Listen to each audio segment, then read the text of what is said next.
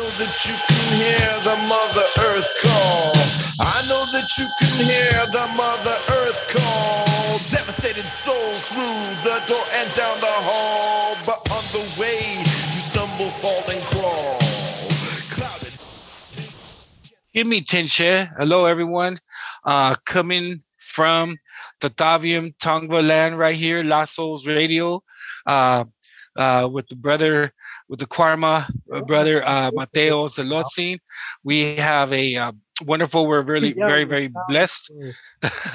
we're very blessed tonight to have um, a wonderful guest, um, a legendary guest, you know, role models of the community, um, people we look up to, uh, Luis Rodriguez and, and Trini Rodriguez um, joining us today. And so uh, we're um, we're just very happy to to be here with you. And uh, we would like to to open up our hearts and hopefully you open up your minds too to um, discussing some heavy subjects like lateral violence. You know, like uh, we always talk about, uh, you know, promoting our community, empowering our community, but sometimes you know we end up, um, you know, uh, hating on ourselves, you know, stuff like that. So that's what we're going to talk about today, and um, and I'm gonna pass it on to uh, uh, Mateo, who who you know he, he's he's that guy that the the the brown clown. There you go. Hello, sorry, man. I didn't uh, I didn't pay my my uh, cricket bill for my phone. sorry, I was all I can see your lips moving, but I don't hear you, my friend. but how you doing, Yout? How are you? How, you- how you doing, man? How's everything, man? Uh, How's yeah, how's how's life been going? How, how's how's everything? You know, it's been quite good. You know, I'm doing something right. I'm still breathing. Still got some food. Got some clothes. You know, like my grandma Mm. says, you know, I always have clean chonies. So I've been being able to wash my kids' clothes. So that's a good sign. Yeah, yeah. yeah. How, how's uh, and how's uh so what's up? So I heard you've been uh, dating lately and stuff like that. What's up? Like that's right. That's right. want Wait, I want to get a Metiche guy. Like what's what's what's up, man? your your new native name is Betiketsin.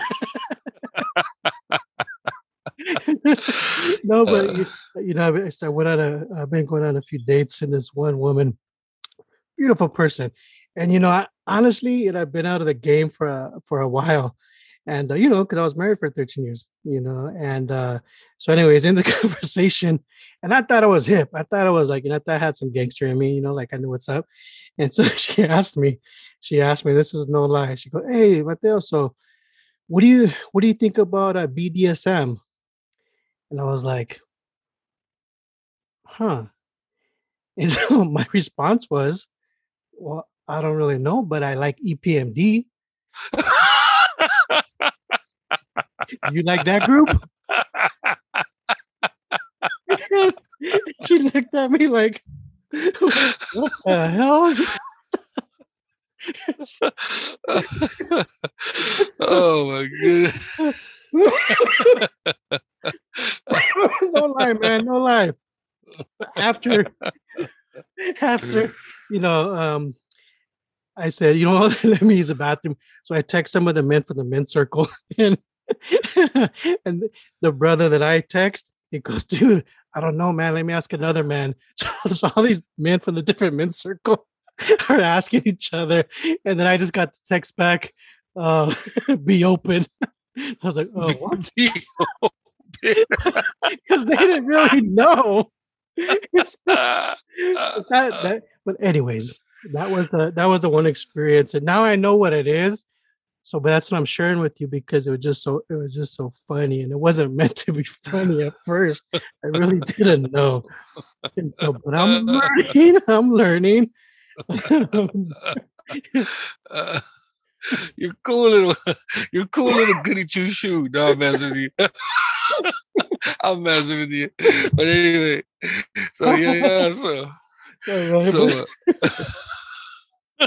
uh, all right, all right. but you know, I know. Uh. I know we have some uh, we have some beautiful guests here, Yes, friends of ours, um, very important people in our lives and to our community. And if uh, I didn't have the pleasure of my of my headphones working, so I'm sure y'all gave it a gave a mention of who's on here. Uh, yes, Luisa and Trini Rodriguez. Yes, yes. And uh, I wanted to I wanted to bring them in, but I also want to do it like, you know, let's set it up. Let's set up a good, a nice song for to bring them in. Okay, let's see what we got here. I was gonna do like a comedy chase, have to Luis and Trini chasing each other. All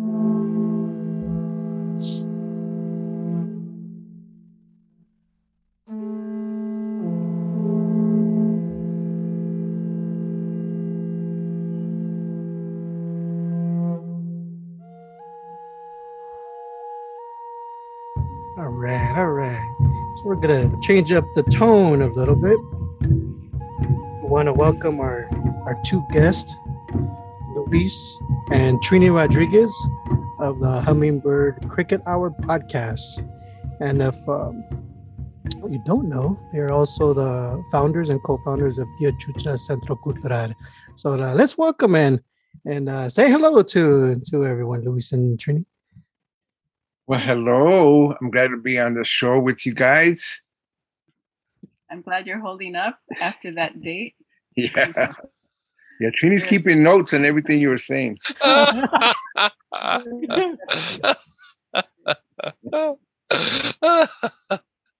It's good to be here. Yeah, glad to be here. Yeah.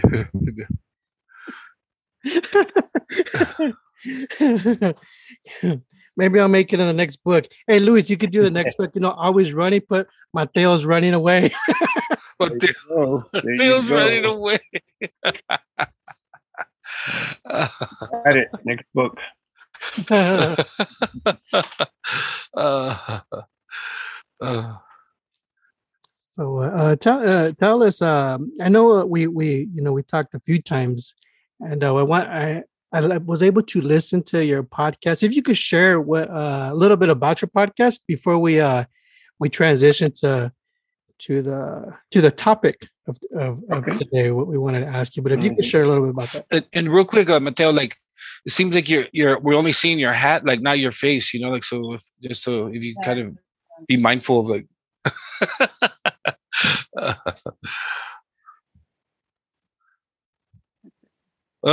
there you go. There you are. All right. Yeah.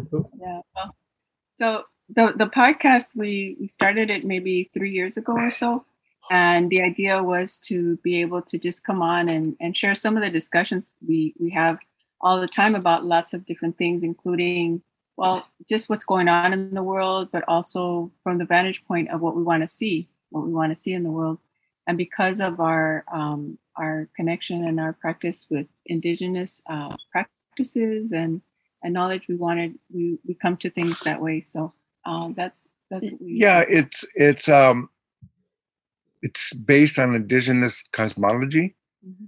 but for the modern world. You know what I'm saying? Trying to speak to the world today from our ancestral knowledge. That sounds dope. Sounds so. Uh, it, it, you know, I like how uh, the concept of that because it's it's basically like um, being real. You know, contextualizing how we are all living. You know, as urban uh, natives and as and being realistic to how we're reconnecting. So that's that's that's that's a great approach. That's great to hear. Well, when you have a, a very highly advanced technological capitalist society that's hurting the environment, hurting social relationships, um, undermining social justice, you know what I'm saying? Then you have to go back to the ancestors for ways to go. Well, how do we address these issues? Because um, otherwise, you can get lost or completely get succumbed by them, or the rage is so hard that we just end up burning things down instead of really trying to rebuild and build in a new foundation. So that's kind of like what we're trying to do. What we do, yeah. Mm-hmm. Which is, I think it's it's it's good that we're going to be talking about some of that because it's easy to talk about um, the oppression and, and the violence when it comes from from uh, people that are in control and have taken and stolen from our our own authority. But um, but I think part of the problem is that we also need to understand to what degree we kind of swallow that and then we give it and, and we hand it out too sometimes if we're not if we don't heal then we're likely to do what, what's been done to us and so that that can show up in even in in um, you know the work of repairing community recovering so um, so i think it's a beautiful topic to, mm-hmm. to get into and we probably should say that the hummingbird cricket hour comes from that trini has been very um, embracing of hummingbirds and she has a hummingbird sweat lodge for women and then I was uh, growing up. I was called El Grillo, the cricket. My dad had cricket. Uh, he had animal and insect names for all the kids, and I was the cricket. So that's what we called it, the hummingbird cricket hour. Oh, that's beautiful.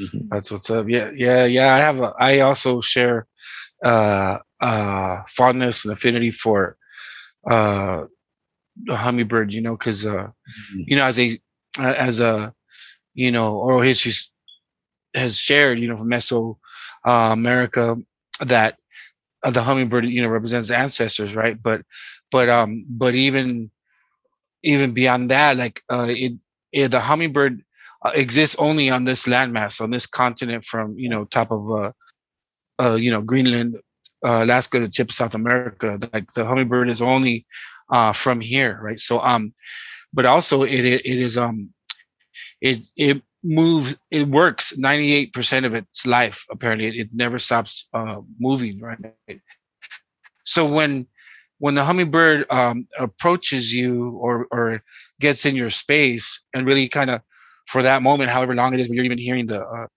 the feathers the you know going so fast um, that's where you know you know you are really uh, making contact with ancestors you know you make your um, in my experience um, I, uh, in my experience, every time I've been in a really down place, a dark, dark place in my life, and I really don't know what to do, a hummingbird always appears. And so for me, that's why when the hummingbird appears, and then and it just and then, and it's telling me no, you know, by its presence, like you're good, you know, and it'll be woo, woo, in my face, yeah. and then. Woo, and um, so that's where I go. Oh wow! So I mean, I even have one a mural on my on my back uh, um, uh, wall my backyard, and, and then I, I got one on my shoulder. But then I see on Instagram every woman has has a has a hummingbird on their shoulder. I'm like, what the? But anyway, but uh, but that's a beautiful thing, you know. And uh, I just didn't know I was I was trendy, you know. I'm saying anyway, but um, but that I was following the trend. But uh, but yeah, so but that's that's beautiful. I, I and uh, hummingbird means a lot to me my, myself. So that's that's awesome. So yeah. yeah interesting. It's interesting that you mentioned that whenever you were in a dark place, that's that's what would come to you because that actually is is one of the reasons why I'm so um, I don't know. I just feel the the connection to hummingbirds is because whenever when I was growing up and I was really troubled um, with with what was going on, I would go to the backyard and there was a piru tree, and whenever I went back there, all of a sudden the hummingbirds would show up mm-hmm. and they mm-hmm. would just be circling uh, in the piru tree, and that would automatically just lift me. It was like I'm not alone. I'm not. It's gonna be okay. And um and and then it turns out that at the at the lodge where we, we where we do the the sweat lodge, um, every time we do a sweat lodge, they just are just everywhere when we're doing the sweat lodge. So that's why we need it mm-hmm. No, that's a that's a that's a beautiful thing. Yeah, my my older brother, he was always connected to uh, hummingbirds, and I used to always joke mm. with him, "Ah, okay." But then uh, when he when he passed away, hummingbirds like they mm. always came, especially towards my sister, who was really mm. connected mm. to my older brother. But the hummingbirds, the medicine of the mm-hmm. hummingbirds, and, and you, you give a perfect example, you know, in his passing. And and to this day now, we get one that comes to the window of the living room like it just mm-hmm. it floats it uh, comes right there and um mm-hmm. but it totally i feel like i feel a sense of relief you know mm-hmm. when, I, when, I, see this hummingbird and um but yeah it's uh, it's it's it's amazing it's amazing i used to always joke with my brother like, oh do i gotta put uh put honey on my shoulder for me to get a hummingbird he used to be like nah man doesn't work like that yeah, yeah. i will eventually do that. I've been putting it off, but I had a dream where, where it showed up. I had a tattoo on it, and I see where it was, but I haven't put it on. But the other thing about hummingbirds is that they're a reminder of um, of will, willpower, because Mm. that went to because part of the thing is, as I understand it within the lodge, is that when you go through each round, you have to call on your on your willpower to get through it and to face yourself and to transform. And uh, and they're a reminder that if they can do it, they're so small Mm. and they travel so far from a Mhm. but um, but but it doesn't mean it, your size doesn't determine what you can do. I love that. That's true too. That's a yeah, so many aspects of it. Exactly.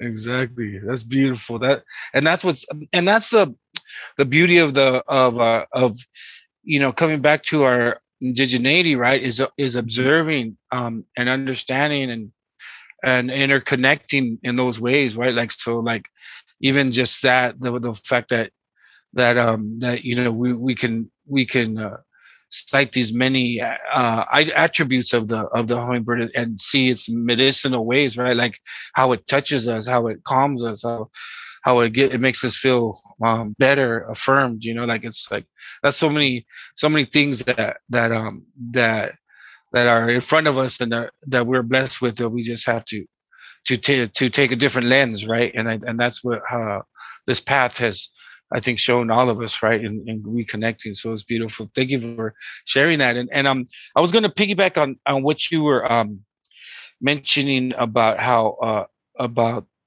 how we we need to you know um come back into our own ways of addressing things because like even and this also kind of speaks to the whole um movement to defund the police right is that is that is developing or re or reconnecting on uh, ways approaches of how we go about resolving things like res- restorative justice for example i think it is very um it is very i think it, it comes probably the closest to and honestly i don't know the history of of where it's been influenced because so many things when you look into it it's influenced by indigenous uh ideals and values. eh, For example, uh, anarchism, communism, for example, to cite something, something, and even Maslow's um, uh, theory. It comes from Blackfeet people, but um, but I think that uh, we as a community need to like uh, begin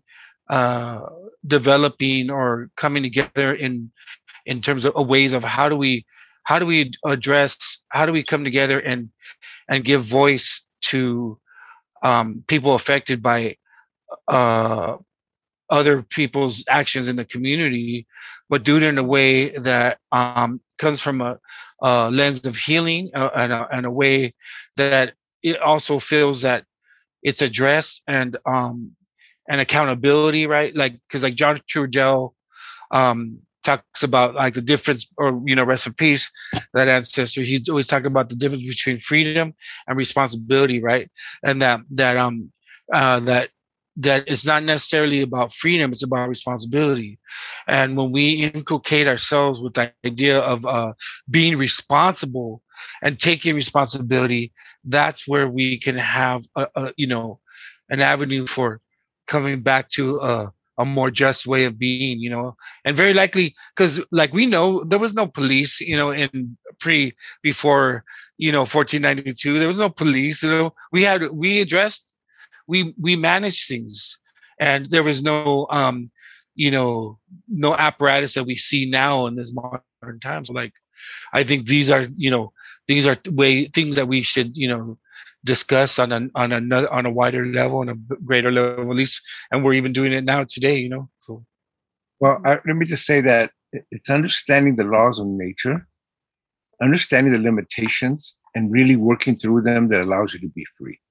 So being responsible for nature and the way it does things and uh, aligning with these laws really gives you freedom.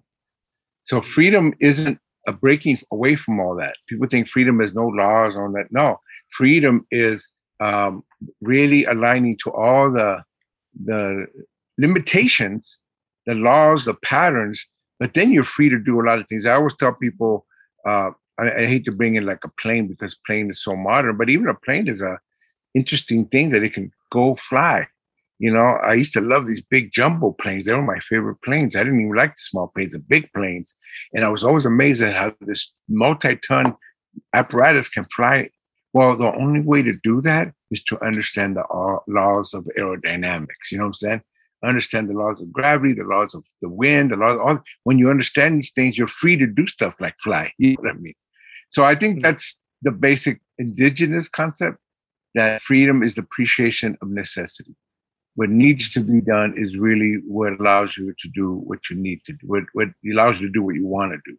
And that and that's what people forget. The responsibility that John Trudell, who was a very close teacher of mine, would say is um, be responsible allows you to really be fully human and therefore fully free. Right, right, and and I think the way we utilize the word freedom is uh mis uh is like you know misconstrues that understanding because for example joe you know our bass player um your list you know he uh he works in the juvenile halls right? And he was working with the youth that was uh um uh, for a lifer that was uh, uh about to be transferred um to you know adult population because he uh there's like a, a unit you know in Sylmar right here Night Earth mm-hmm. and they were doing a mural. And they were doing a mural and um and uh so they wanted to so they were trying to do a mural of like of the liberty that they were no longer going to have so um so in hmm. in trying to indigenize a situation and talk about our ancestors um the, the idea came up to ask this zapotec uh young brother if he could um whose parents spoke zapotec if his parents mm-hmm. if he could ask his parents um what the word for freedom was in zapotec so that mm. so that um, um, so that they could put the word you know on the mural so that it would you know kind of you know give people hope. And um and so and i think that's where it's so important for us to come back to our languages because our languages teach us our concepts. And um and so the, and so then they came back and they were like there is no there is no word for freedom. And the reason we deduced is that the, that because there is no there was no jail there was no concept of incarceration there was no you know you feel me? There was no um enclosure idea of you get me? So that so that's what was very very telling to hear that there was no word for freedom because there was no because we didn't have to think about um achieving it you feel me? So it's a it's a trip but yeah. it, anyway yeah yeah. enslave or oppress or punish people by de- by taking away their mm, yeah and that's why I think we have to reimagine the whole thing, as you're pointing out, going back to police, reimagine policing, reimagine the courts, everything, so that people realize that punishment is not the way to deal with crime. I mean, what people don't understand is most crime is, is what I would call criminals of want, people who are hungry. Poverty is the biggest source of crime. Mm. People who don't got access, people who want part of the so-called American pie, whatever it might be. Uh, that's why gangs start up. After a while, gangs start up as protection groups. They start off very much part of the neighborhood, but then after a while, they're competing. This is a competitive competition world, and I say that gangs become like little capitalist enterprises in their own way. You know, it's about my turf, my my you know my my maybe after a while my business there, whatever it, it, business it might be, and that's why you're protecting it. You're you're making money. You know what I'm saying? They just copy the capitalist system, which does this on a big scale. Like I, all these corporations are like big gangs. You know what mm-hmm. I mean? And they do mm. terrible things to each other. They do terrible things to other countries. Countries mm-hmm. start capturing that way of thinking. So everybody's buying into what we can call gang mentality. They say we have a gang mentality, but everybody from the you know, every party, every political party, every president, every they all got gang mentality. They're all trying to have power and control. And then they're trying to undermine the people who they consider are the enemy. The enemy isn't just external because they made enemies of black people, they made enemies of indigenous people, they made enemies of uh, people, radical people, people who try to change things. They made enemies out of anybody. They would go after anybody within the country that would undermine their interests, which were very narrow. So I think that's what we get caught up in. The whole world is in a big giant gang warfare. You know, they, they jump on these kids in the barrios and in, in these neighborhoods, but I go, you know, they're only doing what they've been taught.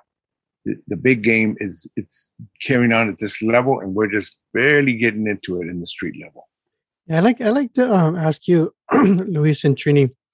I know how we're. I mean, we're able to identify a lot of the exterior forms of uh, oppression, but and and internally within our communities, like um, I know I know social media is well for one it's not real, but it does carry carry weight you know with our, our communities more most importantly with our, with our children. So i was just reading a post and i'm probably uh, misquoting it but they were there was um there was a somebody from one indigenous community and they were critiquing they weren't even critiquing they were, i felt like they were more attacking um, somebody who identified as chicano. And it they were telling that person that they're not indigenous. And so the reason why i bring that up because um that for me uh, that kind of relates to lateral violence i was hoping that you could expand or even share like what's that connected to or how do you yeah um well i see i feel again this is kind of like we learn from our, our masters whatever they are you know what i mean and so we make enemies out of people that aren't really enemies and once we make enemies, then we, we're okay to go to war with them, whatever that means. This is a war economy. This is a war country. This is a war. Mhm. war I mean, war is how we do things. So guess what? In the street, people buy into it. I'm not saying everybody. Uh, most of the people we know are about healing, about listening, about respect. Yes, there's responsibility, there's accountability. I have no problem with that, but there's always building and, and growing and you know. But when people start attacking people, for the silliest things. Who cares? Chicanos don't mean nothing in, in the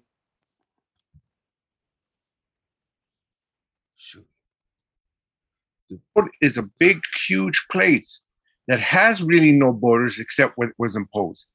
And then once the borders come, now we can't stand each other. You know, there's tribes, there are Mayan tribes in Guatemala that have issues with Mayan tribes in Mexico because of a border. You know what I'm saying? Mhm. and uh, we can we can name all kinds of things. So my thing is that uh, people are who can deny me my indigenous roots? Who can do that? Except people who don't know, and two government who don't recognize it. I don't need a government to recognize my indigenous roots. Yeah, yeah. The- the Mother Nature recognizes it. That's the point. Mother Nature accepts it, understands. I mean, uh, I, I I saw this thing today where they're talking about Mexicans, Messi, messy, M E S S Y, Mexicans. Like we're messy. We're not really. Mm. And the whole thing was we're we're not really real. We don't really matter. Why are they going after Mexicans and, and Chicanos? There's a fear there. Something's fearful there. Why would they be afraid? That's what they have to look at. I don't think Mexicans and Chicanos are, are a danger to anybody. You know what I'm saying? We might be more dangerous to ourselves. But the point is, we're not really a danger to anybody, but yet people are making us an issue. Uh, what are they trying to hang on to? I don't even know these people, but I know I know people like that. They're trying to hang on to something that was given to them by other people. Um, and I'm not uh, in the indigenous community. I get, for example, the sovereignty issues of Native Americans, Native peoples, and that's good. I won't step into it. They have a real issue with the U.S. government. They have to address it as sovereign nations. I get all that, but when some of them, only a few of them, start turning against Mexicans and say, "You ain't indigenous enough. You ain't indigenous for reals," and sometimes I look more native than they do. You know, what I mean, it's like, Mhm, okay, mhm. what game are you playing? We are all Mhm. need to embrace who we are. There's 25 million people in Mexico that still speak indigenous languages. Mhm. There's 68 languages in Mexico official. The US doesn't have any official language. English is not even an official language. Mexico has 68 of them. So Mm.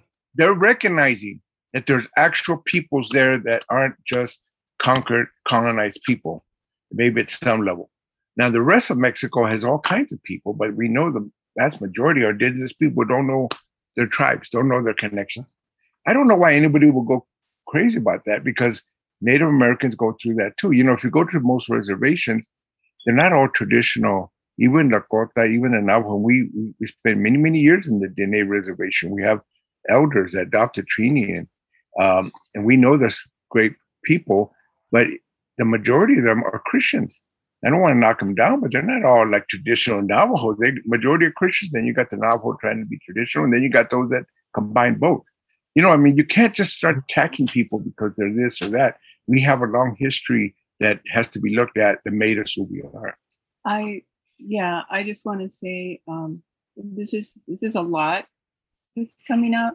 Uh, the the idea of freedom, its relationship to responsibility, um, healing, and accountability. Those things are those are big concepts. At the same time, they they play themselves out day to day. And one of the things that I think that is, I'm you know this idea of being triggered which is very easy. Mm. All of us have been, and all of us get triggered. But what is a trigger but a reminder of a trauma? That's what it is.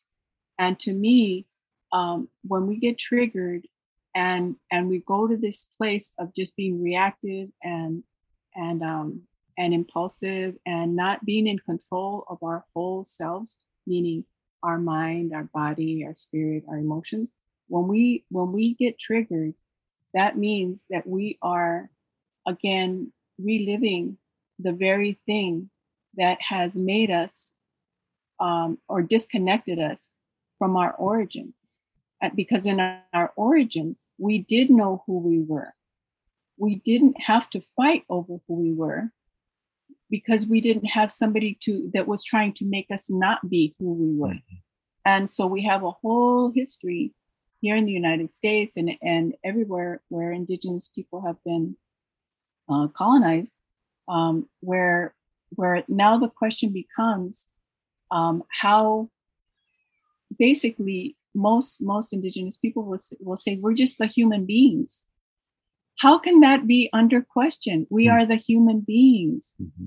and the human beings appear differently all over the world very, very much rooted to whatever it is that the natural laws that they could see and and you know when they looked up at the stars they had a different vantage point than we did here in in, in the americas. Everybody did. So and when they looked down at the ground and at mother earth they they saw different things than in the east they saw something different than they saw in the west and in the north and in the south but but to be rooted means to know your place and that you belong. And when you have somebody who comes and tells you, no, now we are in control. Now we you you don't belong and we belong. That's the root, I think, of our inability to to stand in our humanity and in our ability to to be connected to all of our all of the aspects of ourselves all of our medicine all of our our our understanding that lives in us through our DNA. But but when we get questioned at such a root level, it's no wonder that that we go haywire, that we get triggered, that we get violent, that we get um, because because basically we're off balance. We're off balance, and so the the biggest charge that we have, I think, is to again try to heal, and not just so that we're calm, but so that we can be responsible. Because unless we have an understanding of where what are what are places in the universe where where we where we are right now where we find ourselves today right now and what our relationship is to to others who um, maybe we don't have the same exact history um, in terms of our, our personal experiences but we do have a shared history of what's been done to us as people.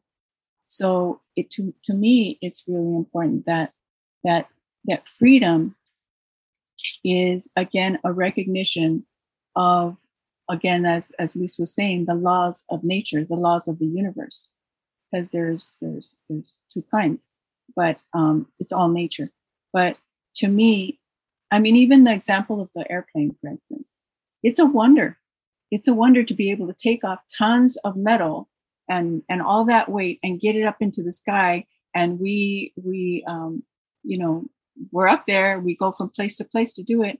But then we look at, okay, it's a wonderful invention, and yet all the all the fuel that it takes, what it does to the to the ozone, what it I mean, all those different things, it's it's a beautiful thing. At the same time, if we're not being entirely responsible, mm-hmm. um, we can we can invent things that again go against the the natural ability of nature to regenerate, to to to sustain, to um, be protective protective of life, you know, going forward, not just for right now, but going forward. And so, to me, it's really important that um, that this thing of freedom is not just an anything goes thing, because in nature, not anything goes. So why would it be that way when we're uh, trying to invent or to to manage or to whatever? It's to me, it's it has to go back back in order to protect going forward. Like like when we say technology for indigenous people is you always work in accord with nature. Yeah. We won't do technological things if it's not in accord with nature. The country we're in, uh, the white supremacist country, colonialist country, did never thought about that. They went against nature. They destroyed nature. Technology was moving, moving quickly, even if it undermined the environment and everything else. We, as indigenous people, we won't do that. We can advance technologically, but always in accord with nature. And that goes again, going back to our identity, who we are. Uh, I think we're all lost unless we recognize what Trini's pointing out. The ground we walk on makes us all one. It's the commonality the father sky, the earth, the air we breathe, the commonality we have to keep reminding ourselves. The rest of it is people adding on and fighting and fixing this. I say Chicano I, for good reason. I have no issue with it. I, I know it's got indigeneity, but here's what happened. You know, when people do their DNA, uh, and I'm, I'm not a big DNA fan guy, you know, because I know some of that stuff is kind of strange. But what they found out in Mexico is people were more indigenous than they ever thought they were. They're finding out and I know because now the DNA stuff is getting better and they keep readjusting my DNA. They got me down as part of the Chichimeca, um, uh, Chichihuahua, Zacatecas area of indigenous. They actually know what area I'm from. They even got a little bit from Yucatan, and they even found a, a percentage from Peru and Bolivia. This they're getting better at understanding. But here's the funny thing: I have a niece um, who will remain nameless, who was very pro-American, Trump supporter, she dyes her hair blonde, beautiful Chicana looking, but she tries really hard to be white. I, I'll be honest with you. She found out she's 60% indigenous. And I'm sure that's causing her a lot of consternation because she didn't never uh-huh. recognize that part of it. You know what I'm saying? But it, they did the DNA and she's mm. like, oh, I'm 60%. Oh my God. So it's like, again, what what people are arguing to me doesn't make any sense. You know, I'm I, I work in reservations, Native Americans. They're mostly embracing. And the Native very embracing, the Lakota, others. But there's a few that aren't. And generally, I find them to be the light skinned, blue eyed natives, which I have no issue with. If you're light skinned, mm-hmm. blue and you say you're native, all power to you. But generally, I find that they're the ones that get pissed off at Chicanos. And I'm looking at them more Indian looking than them. It's like, come on, what are we fighting? We not, we're fighting the wrong battles.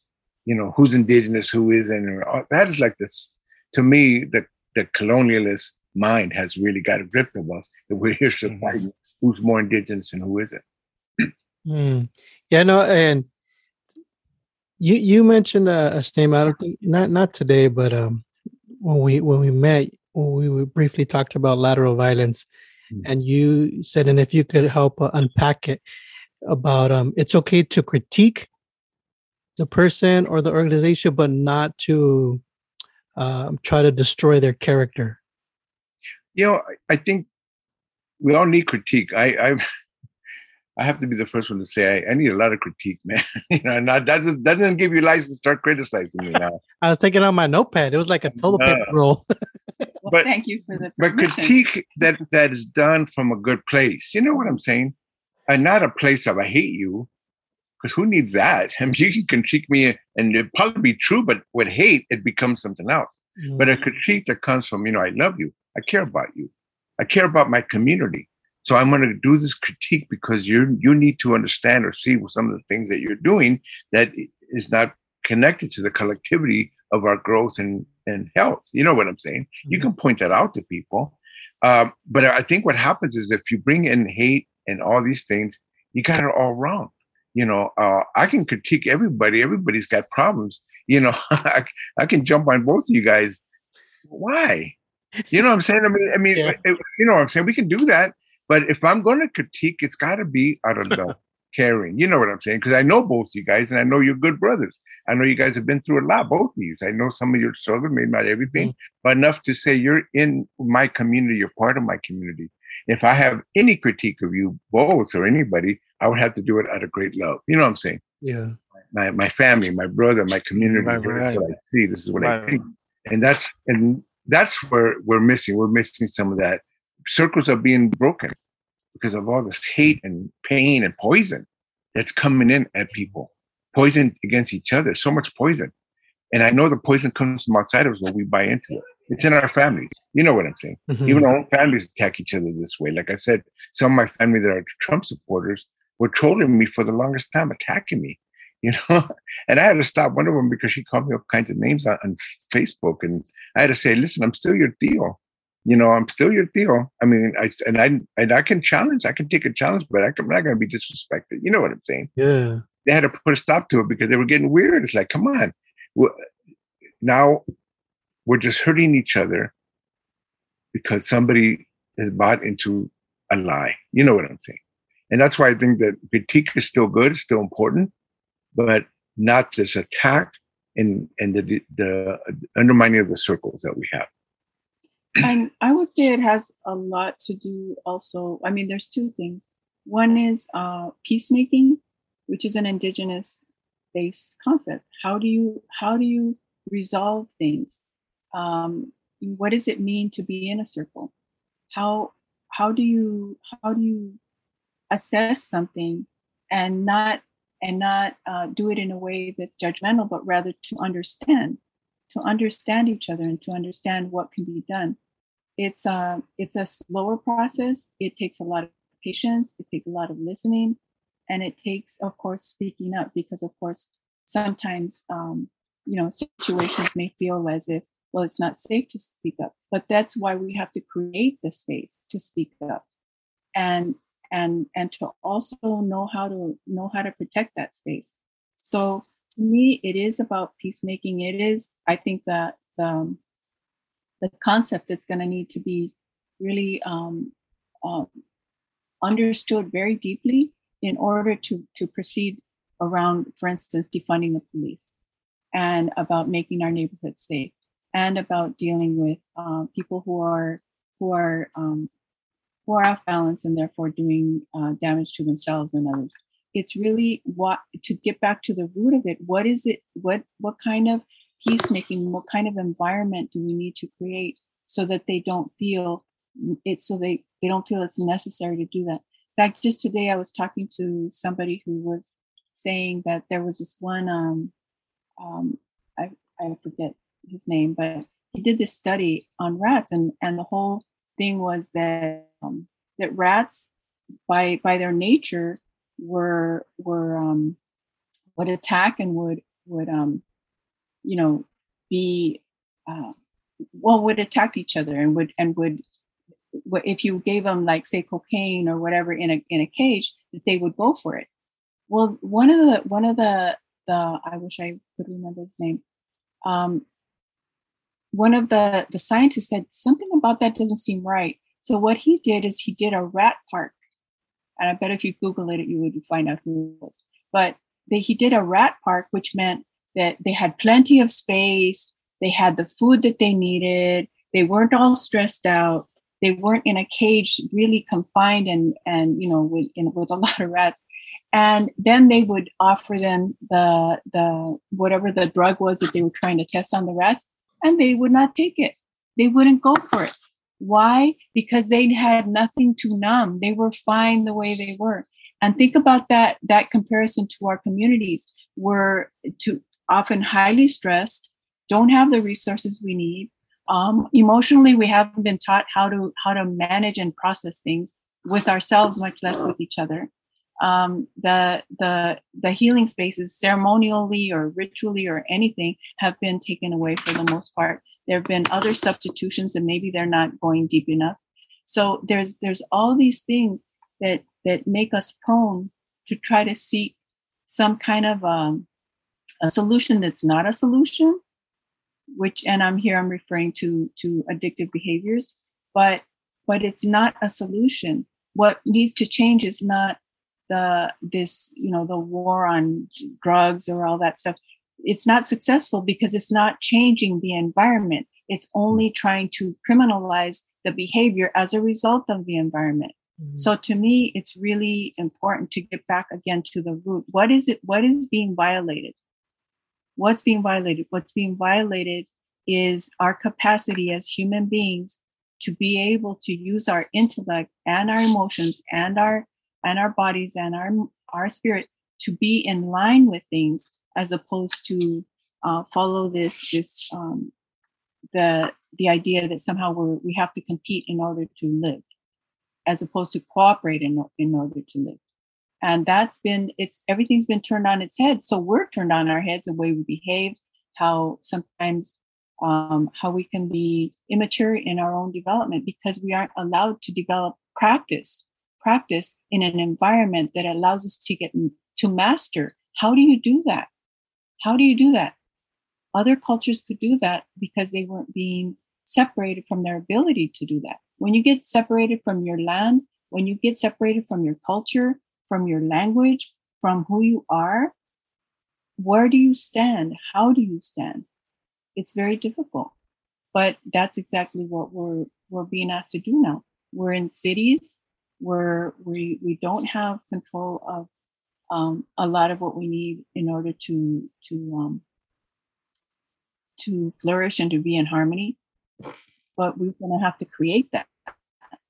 We're going to have to create that, and that means we're going to have to call out uh, and hold accountable uh, the things that are continuing to to maintain a poisonous environment. And I'm not just talking about the ground, I'm talking about how we see each other, how we see ourselves. That's poison too. Yeah, um, I'm glad you mentioned about how we see each other. Excuse me. What about in reference to to people who I know there's not like a specific title, but it's also it's known as gatekeeping, cultural gatekeepers. Like within our communities, when people um, you know, so we, some people just start gatekeeping to either to ceremonies or to knowledge or to how things are done right or wrong or what what is your your thoughts on that or how do we even like remedy some of that well you know when it comes to tradition uh and i have gone through so many indigenous traditions Mexica has certain traditions uh, I started with the Lakota and Pine Ridge, working with a community there, including with uh, kids we were working with in Chicago. And then we ended up in the reservation, the, the uh, reservation. I respect everybody's own particular tradition. I've been among the Raramuri, Tarahumara, my people, my mother's people. I've been among the Zapotecos in Oaxaca. I've been among Mayan people in, in Mexico and Guatemala. I've been around the Pipil. Everybody has their own particular tradition, so I honor that. I don't tell people this is wrong. You're doing it wrong. You're doing, you know, everybody has their own way of doing it. Even sweats uh, lodges are different from um, the Nipi versus the, Temazcal. And so you have to honor what people do. And then we've been among the Quechua too, and they have their traditions, and we we did ceremony with them. So what I say is, okay, those things are particular things, but our elder teaches us all of that is is great and follow it, but it's all periphery. the only thing you need to do in ceremony really is have an open heart, have have an openness of your soul and spirit to take in whatever it needs to take in. I mean, I follow the periphery. There's things you do, you turn certain ways. You know, I mean, if you ever been through any prayer meetings or you've been through really high end traditional things, certain things you got to do. You know, I mean, I follow them. Everybody's different, but it's all periphery. You know what I mean? And what people need to know is the essential things is what we can teach. What's essential when you enter ritual? What's essential when you try to uh, change your life, transform things? What's essential when you have relationships? What's essential in changing community? Even revolution, there's essential things because people have revolution. There's some revolutionaries that are tearing things down, and some revolutionaries building and strategizing and thinking. You know, I mean, what's essential that will allow things to flow? And I think that's where it's important. And what we try to teach is essential versus I'm going to give you a particular, you know, uh, because the particular is different. It's like I say, the red road has many roads. There's the red road we all get on. That road has a destination that ends up in the same place, but there's many ways to get there. You know what I'm saying? Mm-hmm. There's many ways to be on that road. and you have to honor how people do it. So what we learn on the on the Navajo under with the Dene people, I don't teach it to others. That's their tradition. I'm not Dene. They've opened the door to us as Chicanos. They've adopted Trini and and consequent the whole family. We honor it. We do things their way when we're there. You know what I'm saying? But I don't go around and start telling people now I'm going to teach you the Dene way. That would be a violation.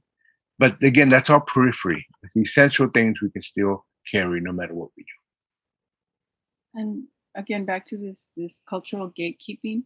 Um, I think, I mean, part of part of the the sadness of all this is that there's been so much that's been lost. We've had to kind of try to try to envision and and imagine what our what our ancestors did um, because for the most part unless we grew up with it you know transferred from generation to generation we don't have the, the advantage of saying yeah this is the way our, our parents and our grandparents did it therefore that's how i do it so we're learning and yes we've gone to a lot of different um, um, indigenous um, ceremonies but i i don't I, while i learn from them i'm not i'm not qualified to then you know go turn around and say oh this is how it's done.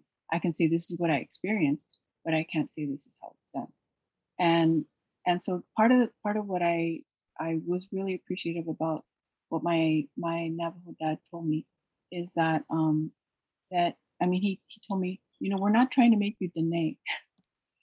you know what if anything this maybe will open you up so that you can find your your way back to to what your ways are and that was really it was a relief because mm-hmm. from what i understand uh, navajo is one of the hardest languages to learn as many times as i've heard different phrases and stuff i can't remember them and it's it, it feels like um, i should by this point know how to to know some basic um, basic Navajo language. Yeah, we've been going there for 25 years, but yeah, still hard. very hard. hard. Very hard. Yeah. But um, but it doesn't mean I don't respect it and honor mm-hmm. it. It's beautiful. And mm-hmm. in fact, part of the thing that I found so um, I don't know, just uh, compelling was that when we would be in ceremony, we would hear them pray, and then sometimes there would be crying, and there would be, you know, uh, you could tell from from the sound of their voice uh, what they were saying, and I didn't. Of course, I don't know. I don't know Navajo, but I could understand what they were what they were conveying, and um, and so that's where I think it's just so important, like what lisa's saying, that to connect to connect at a deep level to to feel, which is another thing that that one of um, I went recently was it last year I think to um, to Mexico and I was with some curanderas and one of the things that they they said that unless you feel something, you are not going to understand it. Mm. feel it. It's not on the head. It's not up here. It's not analysis. It's not, mm-hmm. um, you know, where where you can mimic. You have to feel it in your body, and that's one of the things that I that's happened to to a lot of us is that we've had to struggle and be under stress mode so much that we we forget how to take care of and listen to our bodies what is our body telling us about rest, about eating, about relating, about what feels good, what doesn't feel good? It's we've we've gotten so disconnected, um, and it's a reflection of our disconnection to the land because the land the land feels too, the plants feel too, the animals around us they feel too, but do we feel them? Do we feel them?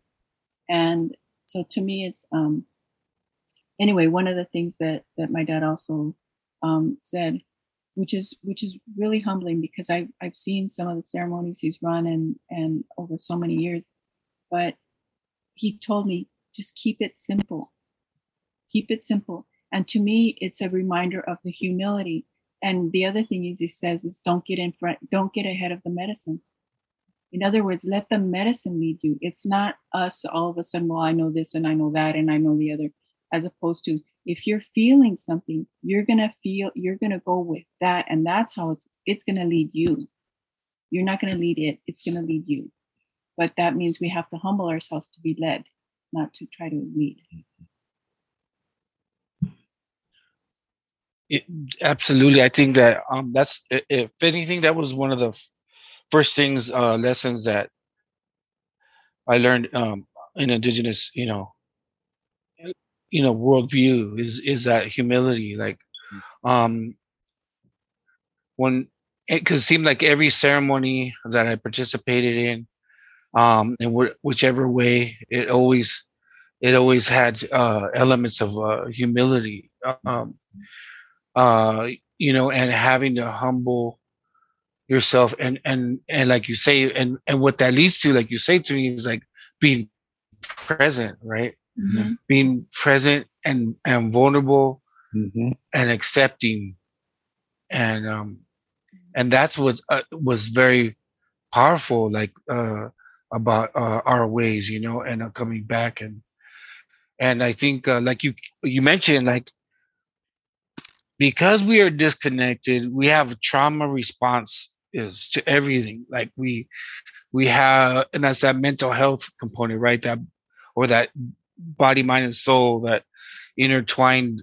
So we have trauma responses to um uh our past, our historical trauma. So if if when the Spaniards came, for example, they they raped, they pillaged, they beat, um, they abused, um, we internalize a sense of of um, secrecy, uh, perpetuate it, and then we and then we're further um, uh, unable. We, we further have these um, colonial constructs to cope, and that's like the church, which the church then um, uh, perpetuates patriarchy, oppression of women, uh, you know, like uh, judgmental. So you have all these uh, these factors that, that just keep keep us on this this uh, like you said earlier balance imbalance of uh coping skills right? And then and then then on top of that we have the capitalist system which um which inculcates us with this uh, validation of of self uh you know married with wealth married with these these you know superficial things. And and I think even in in our, in our like we're talking about lateral violence, even in our recovery and our resilience and our coming back, we still have these we still have these little you know uh, colonial like like tendencies like to be judgmental and to to right away like respond like yet we're like we understand we are we need to come back to our healing but we still have these things right and um but um but uh, on another uh, so similar to what I was trying to get at. Um, also, I think we even have to like just re-explore how the construct of time, uh, the way it's set up, is set up for efficiency, right? Because the Western value system is competition, conquest, and efficiency, right? So, mm. and and not saying efficiency isn't bad.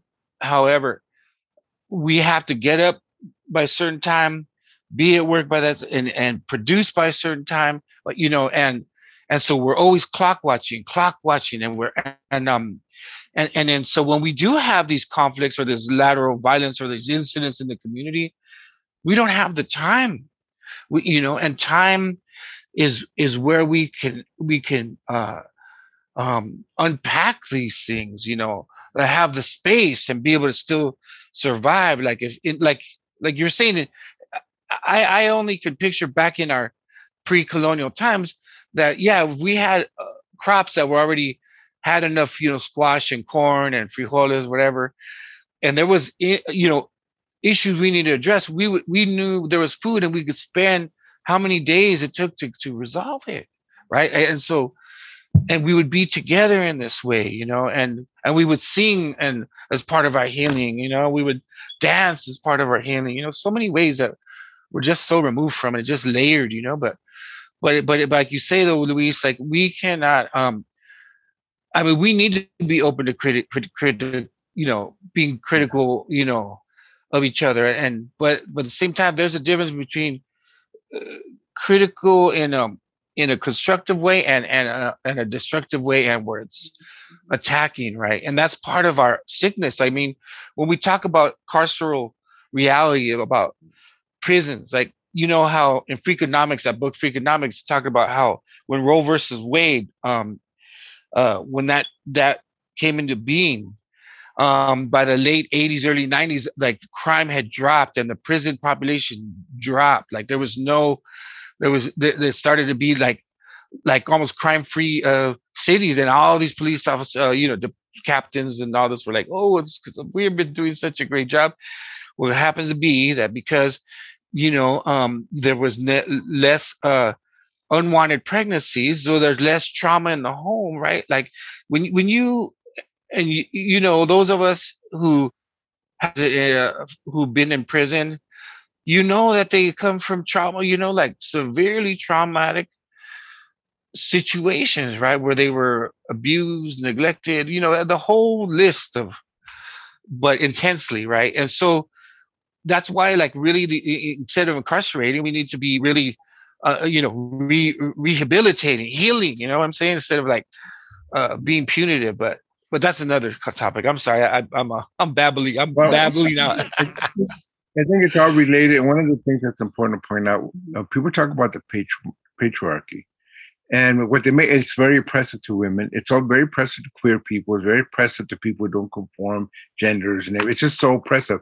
But what they don't realize that patriarchy, the biggest, well, not the biggest, and one of the most important things it did is made masculine energy the leading dominant energy which is everything you're pointing to product uh, the time it's efficient that's all male masculine energy thinking you know we, we got to get practical okay. things done organize and it's all important like you're saying but it has to be dominated and led by the feminine and the feminine is what's been crushed, pushed aside, mutated, knocked around. Women as well has been knocked around.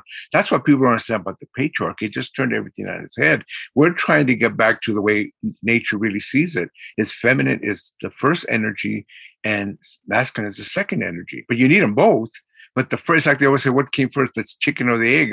Me and Trini always point out, uh, well, the design has to come first. The egg comes first. The imagination comes first. And then then the chicken, the design that gets made, because that has to be fertilized, right? That's why you have a male uh, in, in energy, masculine energy in there. But what I'm trying to point out is we got to turn things back the way it is, because the feminine is the leading, most important primary energy. It doesn't take away masculine, it just puts it on the right way, because then our first thing wouldn't be what's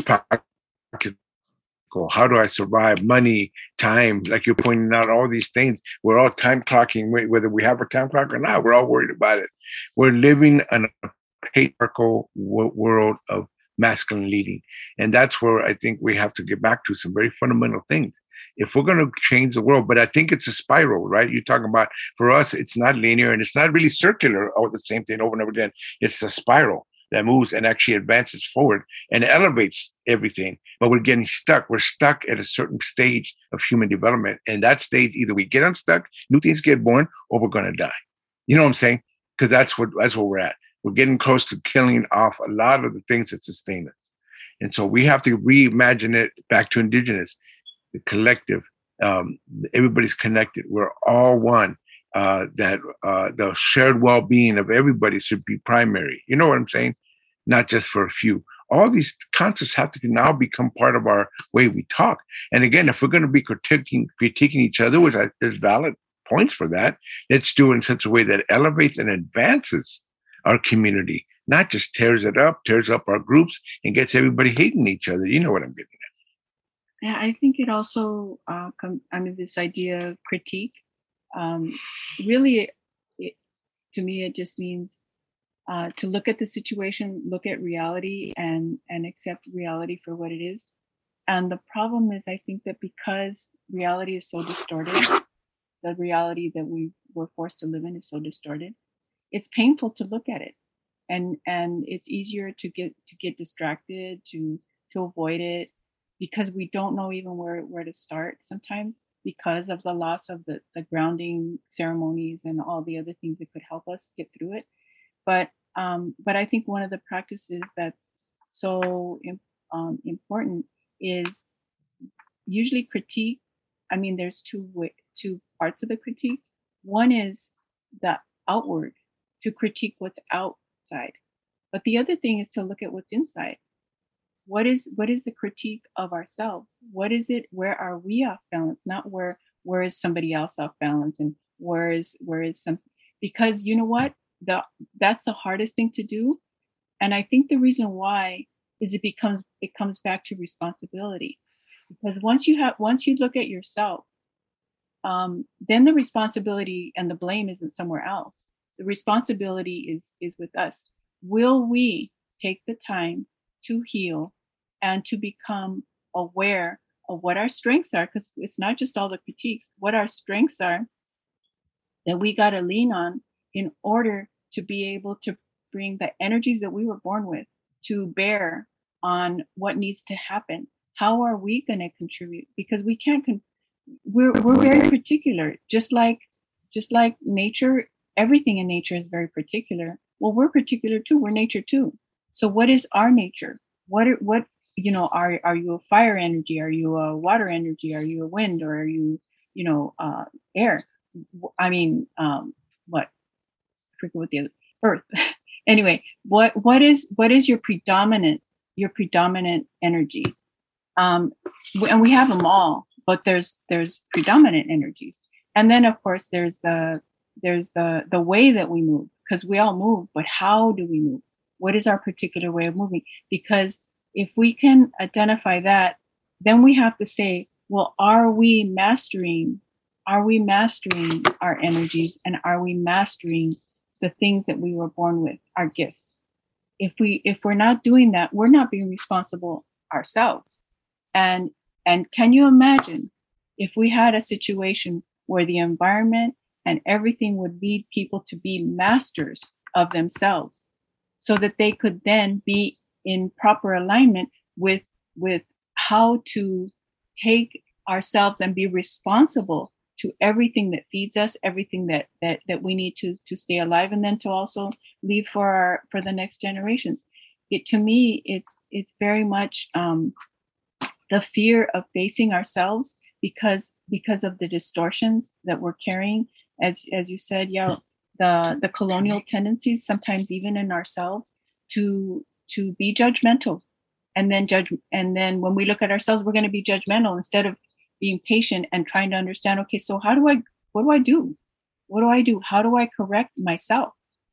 How do i how do i do what i need to do to be responsible?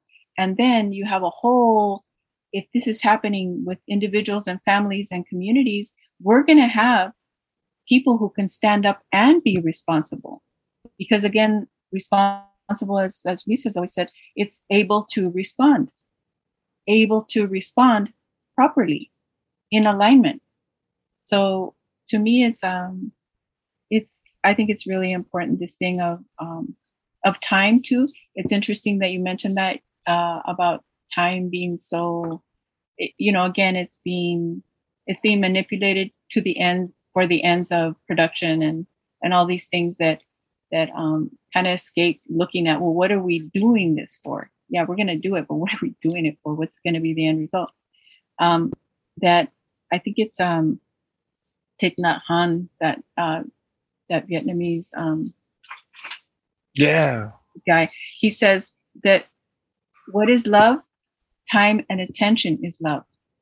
So if we're going to have if we're going to have time, and we all have time, we all have the same amount of time. Are we giving uh, what kind of attention where are we putting our energies in other words with that time?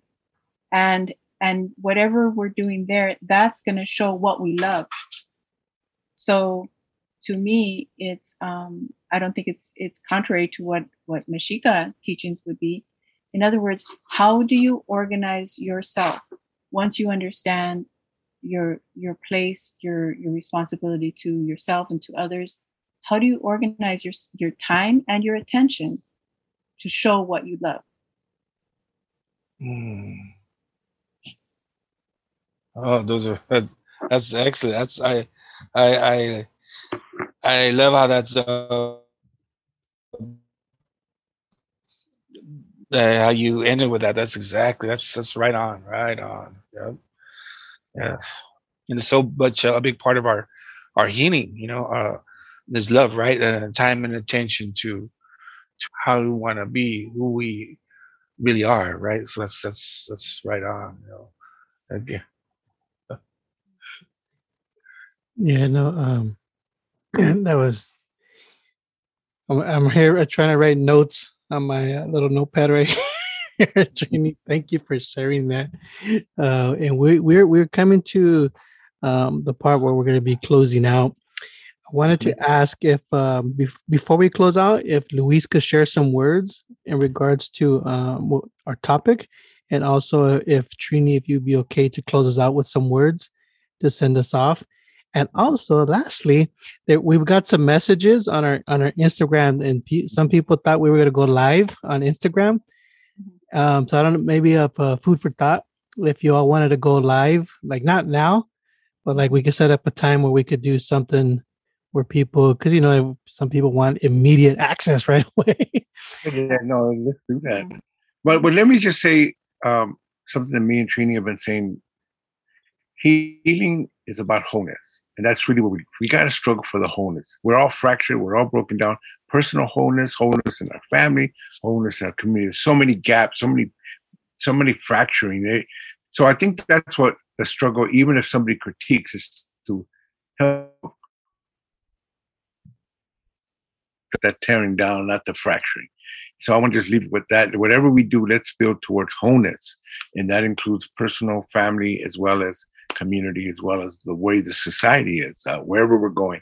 it's built for the wholeness of our humanity and our relationships to this great cosmos and earth and sky and everything.